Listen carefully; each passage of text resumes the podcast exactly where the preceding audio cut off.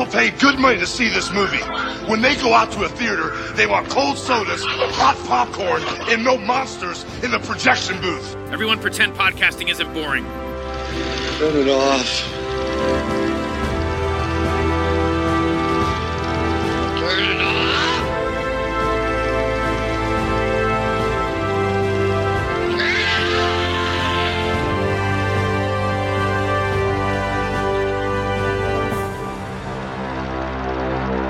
Hey, folks, welcome to a special episode of The Projection Booth.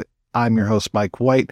On this special episode, I am talking with Uwe Boll. Yes, we spoke with him years ago, probably about 10 years ago, when we were talking about the film Auschwitz, and now he is back, rejuvenating his directing career through a fresh and novel comeback, scheduled with his upcoming movie 12 Hours.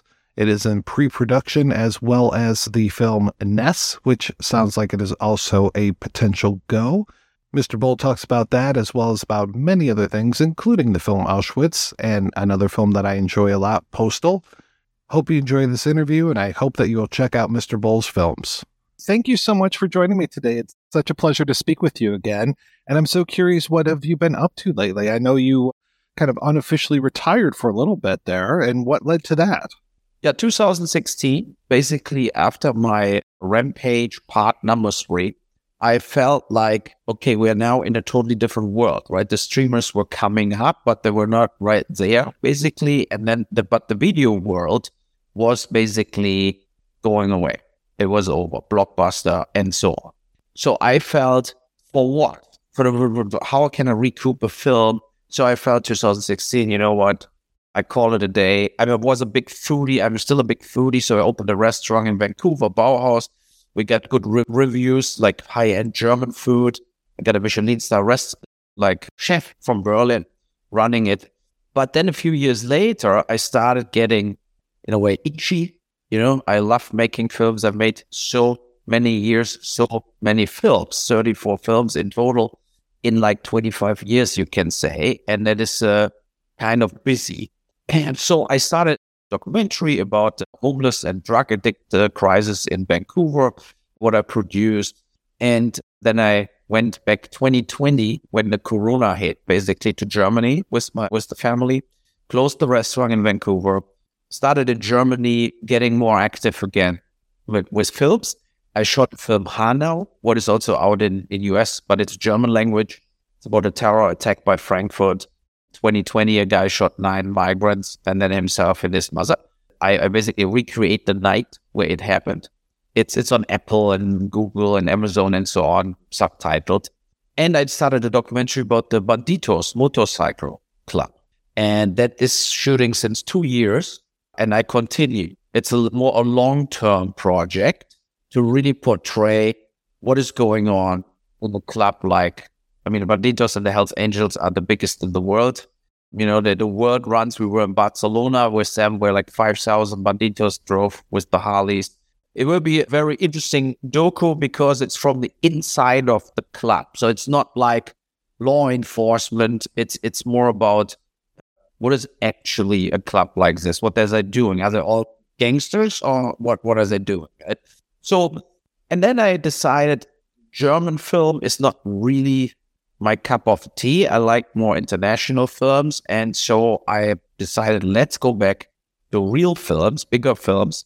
Yeah. And we started basically developing some projects where in the next few years, I want to do, if it's possible, a project a year and moving forward back to films. How did you even engage with the bandidos and, and get them to trust you and allow you that access? That was an accident, basically. A good friend of mine, who I know since over 20 years, he grew up with the Bandidos German president. And so we went for lunch together. And I pitched the idea and say, look, everybody thinks you're basically gangsters, right? So everybody has the same opinion. And I'm sure there are gangsters in, in the Hells Angels and the Bandidos, of course. But there is more to it too. It's a brotherhood. It's a motorcycle club. They love to, to do things together and they have a big community. You know, when the Ukraine war hit, they collected in Barcelona at the World Run or, or almost half a million bucks for that to support Ukrainians. right? So it's not all negative. It's not all bad and all crime. There is a lot of things where they really take care of each other. And um, I want to show both sides, right? So that that the public opinion is this, and then what are they self saying? A lot of times they don't they don't talk to people in general. They don't give interviews, right? And in my documentary, they do. The, the thing is, my two main characters basically got now jail. And they're not in jail because they went in an appeal. But that complicates my whole documentary in a way. But also, of course, it makes it very interesting, you know? So I followed the trial and in the end, the charge was very low. They get only like two years prison term, but they wanted like the whole conspiracy and it's a criminal organization like the mafia and everything. After hundred trial dates, it fell apart. Basically, the whole thing fell apart, and then they got like minor things because they really wanted to get them.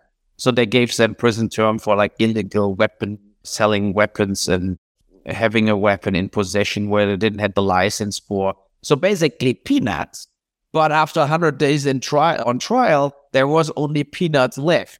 You know, and that is also a thing. What I interviewed, of course, the state attorney and the German FBI people and stuff.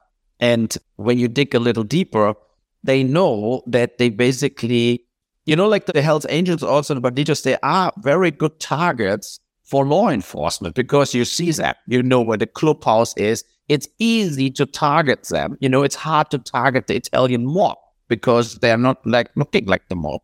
And I think there is a lot of prejudgment and bullying against them. You know, like they take the Harleys away and make their life shitty and whatsoever. And that would Doku will show that too. Like there is a lot of like kind of injustice going because they're so easy to find. You've never been one to shy away from potentially controversial topics. I mean, the the Auschwitz film that you made, just so many things. The world's a much different place now than in 2016, obviously. Where are you going to go? I mean, uh, other than this documentary, what do you want to start working on now?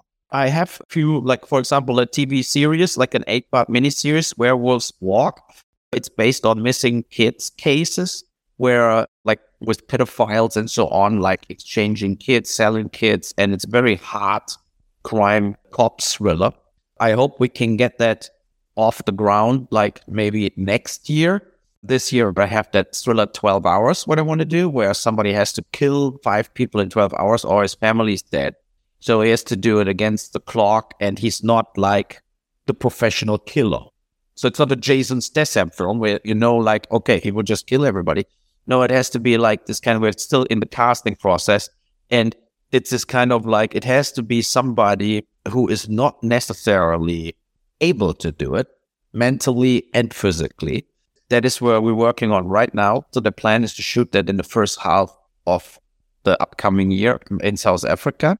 Yeah, and I have uh, Eliot Ness. It's the, the, the butcher of Kingsbury Run. It's uh, the last case Eliot Ness had in Cleveland before he retired, and then shortly after he he died, uh, where he catched a serial murder but this guy got basically off the hook because he was the cousin of a US senator. And so he went in a mental ill institution instead of jail. So it was not the full on victory for Eliot Ness. But I felt with this, why not Kevin Costner coming back as untouchable, you know? So, I mean, it would be amazing. The problem is he's so busy with Yellowstone that his agent said they don't even want to read it right now. But I hope I get the shot during the next eight months, nine months, you know, because I mean, Untouchables is an absolute classic. It was a mega hit. And I totally believe that why Kevin Costner should not want to do this again. I mean, there is no reason to say I'm, I do not want to play Eliot Ness again because it was so a negative experience. I don't think it was a negative experience, and it was an amazing film. And I love films like this. I'm a big fan of genre films, and a lot of things now are like there is not a lot of clear genre out there. Everything has to be a big drama at the same time, and I, you know, and I feel like sometimes it's it's a good time for for genre. That's one thing I always appreciated about you is that you have such a great mix of actors, both really big name actors. I remember you working with what Ray Liotta and Burt Reynolds and just people that are super well established, but then also taking a chance on smaller actors, people just coming up in their career and really people that a lot of people would end up going on to great things. Can you talk a little bit about that and some of the folks that you've kind of helped out over the years? Yeah, in Heart of America, there was Elisabeth Moss in her first big part. I mean, now with Handmaid's Tale and everything, a big mega star. Nate Parker in Tunnel Rats in my Vietnam War film, where I cast only young guys, basically from LA, upcoming actors. And then he made a very good career, was nominated for an Oscar for the for that we played there. That was the Birth of a Nation, like the new Birth of a Nation. So I mean, look at on Postal, for example, Zack Ward, I think was amazing as the Postal dude, Brendan Fraser in Rampage. It's a mix, right? So you you never know what will happen to them in BloodRayne was Matt Davis. And Matt Davis, at that point, he was in a, in a big film with Colin Farrell. And everybody thought like he will be mega big. And then he went nowhere. I don't know where Matt Davis is. So it's hit that miss, right? So I think I gave people chances, like the postal editor, Julian Clarke. He did Deadpool. He's a mega editor now. And then Postal was his first real feature film he, he edited, for, for example that is also the fun of it. You never know what happens with the people you work with. And if you if you meet somebody on the peak or if, if he's just upcoming. But Elisabeth Moss, when you rewatch Heart of America about the school violence, she played a teenager basically. You felt immediately, in, besides her, the other teenagers, that she had something. So you could feel that even when she was like 17, that there is a little more to it as you see from other teenager actresses or actors you you had in, in, in films. Yeah. It's good to work with big names too, of course, for the sales value. And if the budget of a movie is high, you need some bigger names. But on the other hand, it doesn't help if they don't fit. You know, if you think if you think it's completely out of touch. And that was the thing for Burt Reynolds and in The Name of the King. I really liked him in that part. But everybody, like some people were flipping out on it and said, it's in a period piece kind of fantasy film. It's cheesy, but I think he was in that age now, you know, this kind of grateful old age where the king should be in a way. So that is why I like his performance. And and when we shot, he said, "Oh, by the way, over the only film I ever died in my whole career." You know, so he put really something in it. No, I love working with him. He was a great guy for a little while there, you were kind of the video game guy, like so many video game adaptations. Do you feel that that's still a viable economic model? Do you still want to make video game adaptations? Not really. It made sense at that point because also when you see like a House of the Dead, it made almost 30 million in home video alone. You know, with a film what cost under, under 10 million bucks to make, it made sense and that was also the thing when, you know, when all the critics hammered me because I made one after the other, Alone in the Dark and BloodRayne and Far Cry and so on. I said also, yeah, but I'm not subsidized filmmaker. I mean, I have to go where the money that, you know, and not the money to get rich, not the money that the film gets made. A lot of my passion projects like Auschwitz or Darfur, I was only able to make because I made the bigger films and then I didn't bought myself a Ferrari. I instead uh, shot Auschwitz. That should be in a way out there that the people see also that I'm a real filmmaker who loves making films and who's doing films based on passion and out of a political point of view.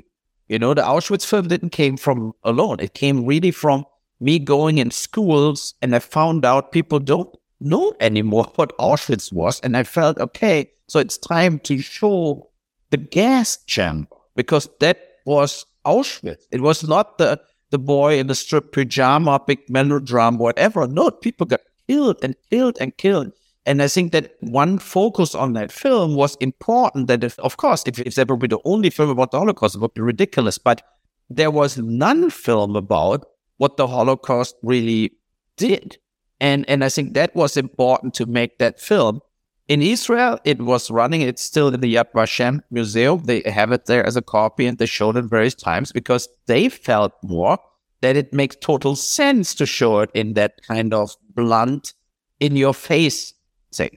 But of course, in the film world, They're looking more for the uplifting story in the dark ages, you know, but sometimes there is no uplifting story.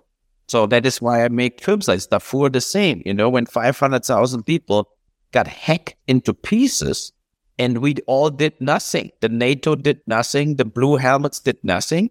So the question is why? Maybe because Sudan had no oil for us.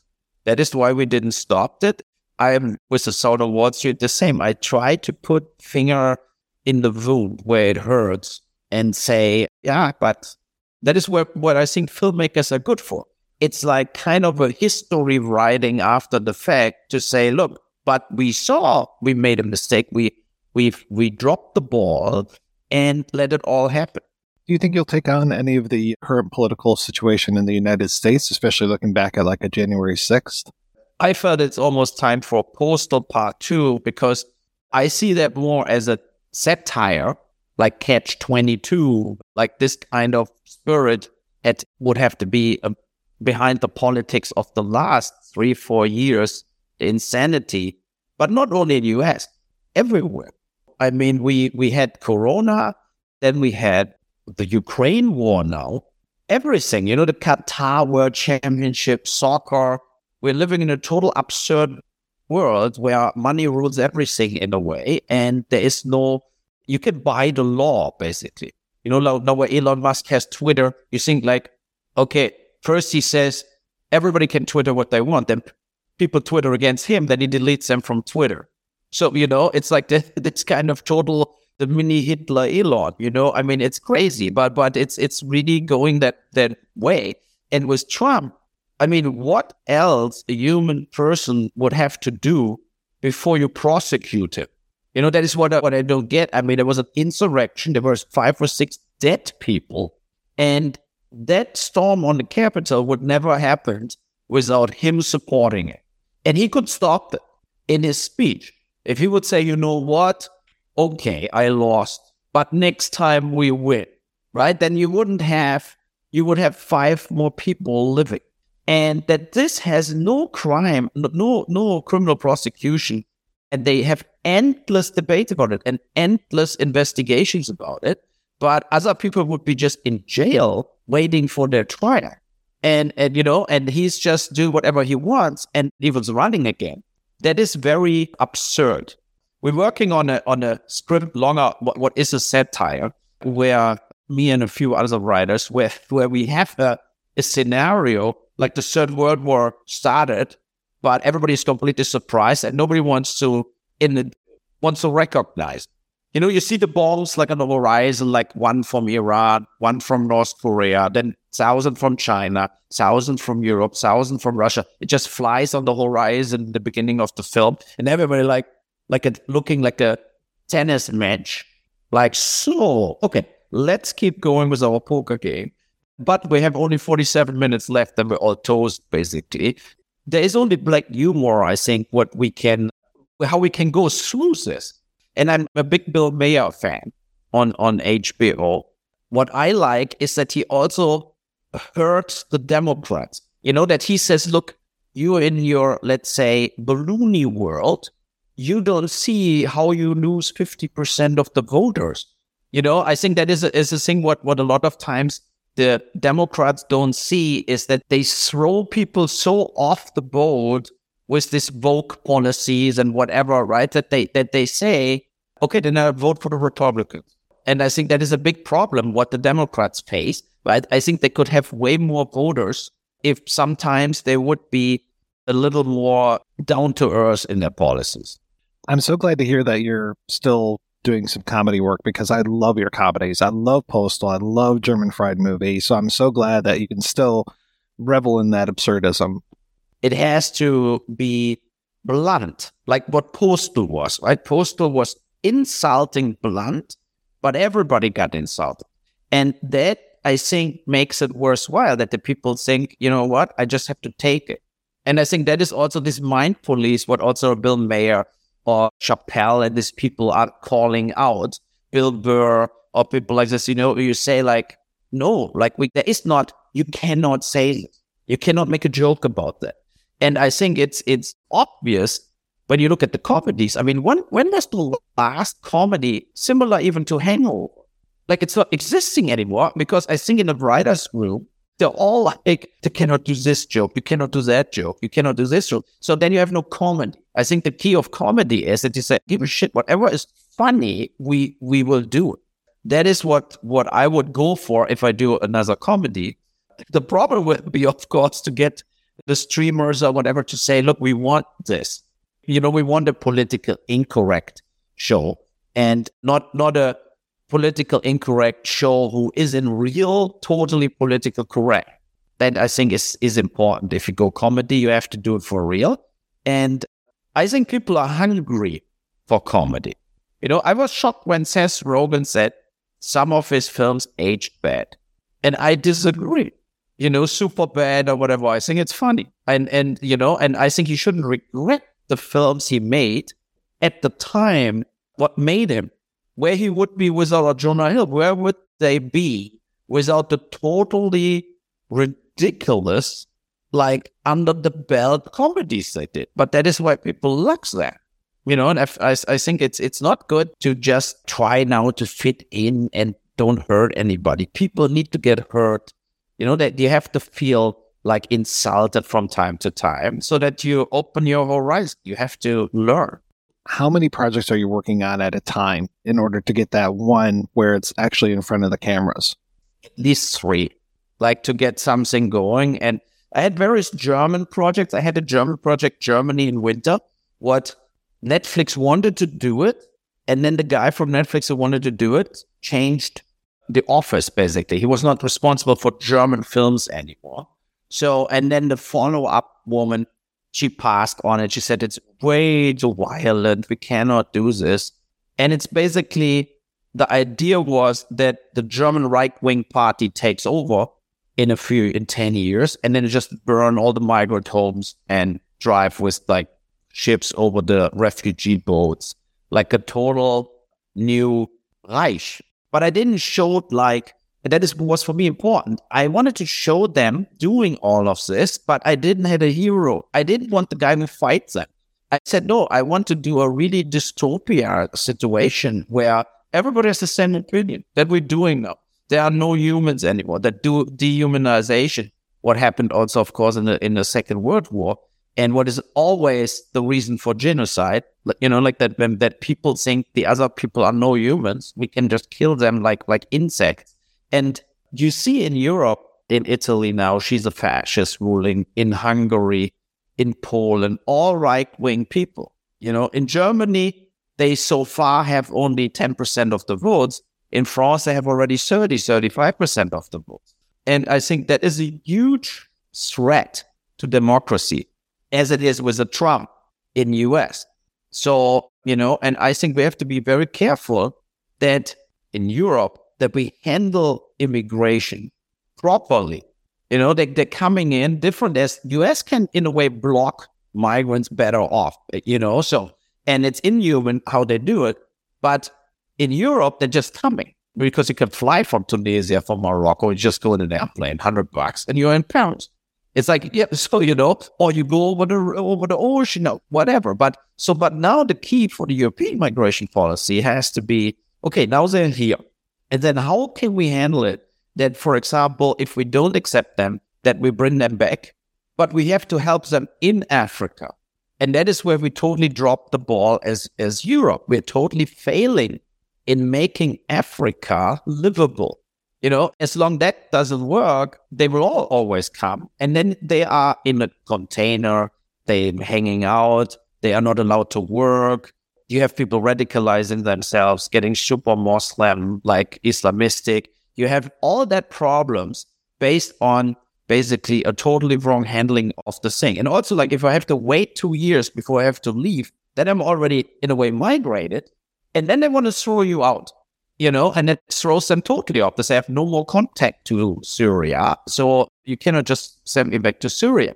That is a very big problem where Europe, only as Europe together, could handle it. But they all have totally different agendas, different different proposals. And like one example, in Berlin coming every day, every single day at the railway station, around 100 children from Spain with a train, where the parents sent them, they're all from Africa, so they sent them on purpose without parents to Berlin in a train, 100 per day. So, and nobody stops it since one and a half years. So what happens that they have to go to the orphanage. Then they say, where are your parents? They're in Spain. They want to come too. So now they, you know, because the Spanish government wants to get rid of them and want, want the parents also going to Germany. So the Germans say, don't let them go in the train. Stop them going into the train. But it never happens because nobody cares. They just say they have to leave. So get them to Germany, you know? So, and there are a lot of things where I, I don't think in North America anybody knows anything about that. But if you live in Europe and you look a little deeper into it, it's so a shit show where you feel like nobody works together. You always think the EU, everybody works together, but they don't. It's it's total chaos. And the borders are open. And don't forget, you can when you're in Spain, you can come into Germany without any control through France. There is no passport control, no identity control. You can go in any bus, any car, and you just drive to Germany. I would have thought that the news from the other day about the uh, coup being planned in Germany. I thought that would have been a bigger story here in the United States, but it was played on Monday, and now I don't hear about it anymore. They would never pull the coup off, that guys, right? But there are a lot of people they want to overturn the government as in the US, right? So, so, but but they don't have it in them right now. They don't have the weapons. They don't. They they don't have the the followers, and it was a little overplayed in the media also, like that's 3,000 police officers, you know, but there was no shootout or something. It was just like they raped the doorbell, they arrested them. But the, the main question stays like, why German citizens living in houses, going to jobs, meeting secretly to overturn the government? So, what, you know, like, why is that happening? So something is wrong in the, in the public opinion about the government, about what we're doing here. And of course, in that case, they're right corner nuts. They're totally racists. They don't want any migrants, right? So, and th- that is that is the key issue for them. Why the, they are with the alternative for Germany, like the right wing party, what is in the parliament, and they're totally in cohorts with them. And of course, the end game for them would be to take over, you know, and then there are no more elections. Then it's just like, nah, now we stay and our rules matter here. Yeah. So, yeah. But I mean, we will see how it all goes. But definitely, COVID crisis plus the Ukraine war, where now people getting electricity bills, gas bills, double, triple as as they were before, brings more people to the right corner parties because they were totally let Ukraine die. you know, they would say like no support for Ukraine we get the cheap gas from Putin back and everything is fine. So that that is, and, and I bet there are at least 25% of Germans exactly that opinion. So they don't get it that if you give more and more in, in the end, you pay triple for the gas because otherwise, and then Putin comes in your country. So that is what they don't get, like that you have to stop it right there where it is right now in Ukraine. You cannot let him take Ukraine. I know you're going to be making a film in South Africa. Are you planning on going back to Vancouver and kind of having that be one of your bases of operation, or are you going to live more in Germany and kind of use that as where you're making most of your work? It's both. So my plan was to shoot Werewolves Walk in Vancouver. But for now, I mean, it's also for South Africa, it's better to fly from here, 10 hours from US, it's 20. I don't make a prediction. You know, I said to my family also, like, Ukraine war goes totally off board, back in Vancouver. I mean, we're not staying here five hours away from the front line and keep gambling what's what's happening. I mean, right now it doesn't look dangerous for the NATO countries, but every everything is possible, you know. I like to live personally in Europe more because it's just more culture and more, you know, we drive a lot of times to Strasbourg, to France, two hours, great food, it's like so close together, totally different countries, and it's so easy to travel inside in Europe, like an hour. You're in Barcelona, you know. It's it's with an airplane, so it's nice. My wife is from Vancouver, and she loves Germany too. But I would go there where we shoot, basically where we can do a film. I would I would be there. Then. Have you continued doing your boxing? Just do my my daily like chin ups and stuff like this, but I'm I'm not actively boxing anymore. Too old, and uh, I go biking. I walk the dog. So, but I'm watching boxing still, and I'm a big fan still, of course. Dr. Boll, I can't wait to see your next project. I'm really looking forward to to having more Uwe Boll films out in the world. I'm super excited about this, and I hope that we can talk again in less than ten years. Yeah, absolutely. I mean, we will soon, uh, I think, getting something done. It's a little harder today with the casting because they have in earlier years, right? They did the film stars were doing films, and now everybody's doing everything. I mean, you have Julia Roberts playing TV series. You know, like it's it's this kind of like harder to get actors because they're getting massive offers from streaming TV shows and stuff like this. So you have to compete against this. On the other hand, you have also some actors that have now a value based on a streaming show. And then, you know, and that is also tough with our packaging agents and the casting agency. Like who has a value? It's not so easy to decide when you when you think like, okay, I saw that TV show, that guy was really good, but I never saw him in anything else. And then you think, okay, is, has he the same value as an actor or whatever, John Cusack, who we all know since 25 years? So what is the value in today's film world? It's not so easy to uh, make it happen, basically, you know, to say, okay, that makes sense, that doesn't make sense, and he fits together with this person and so on.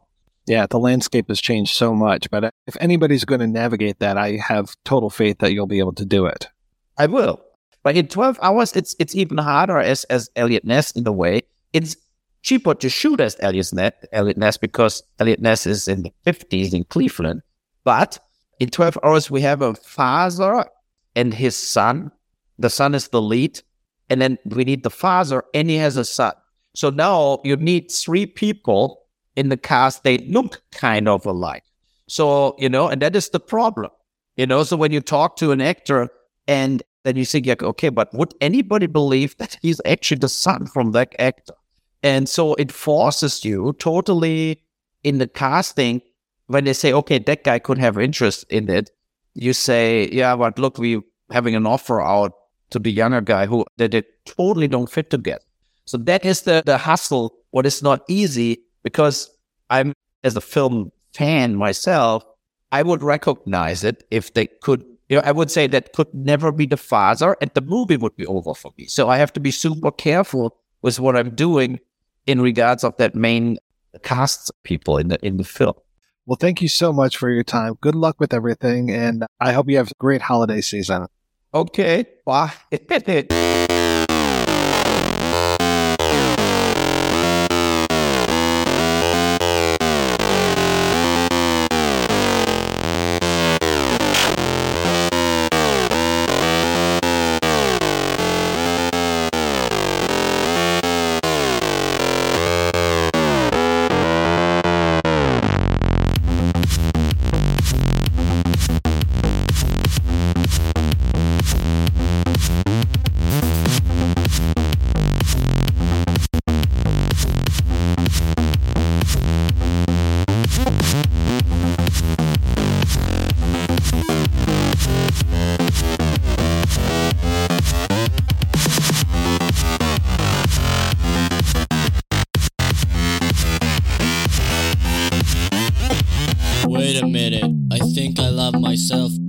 than I love you.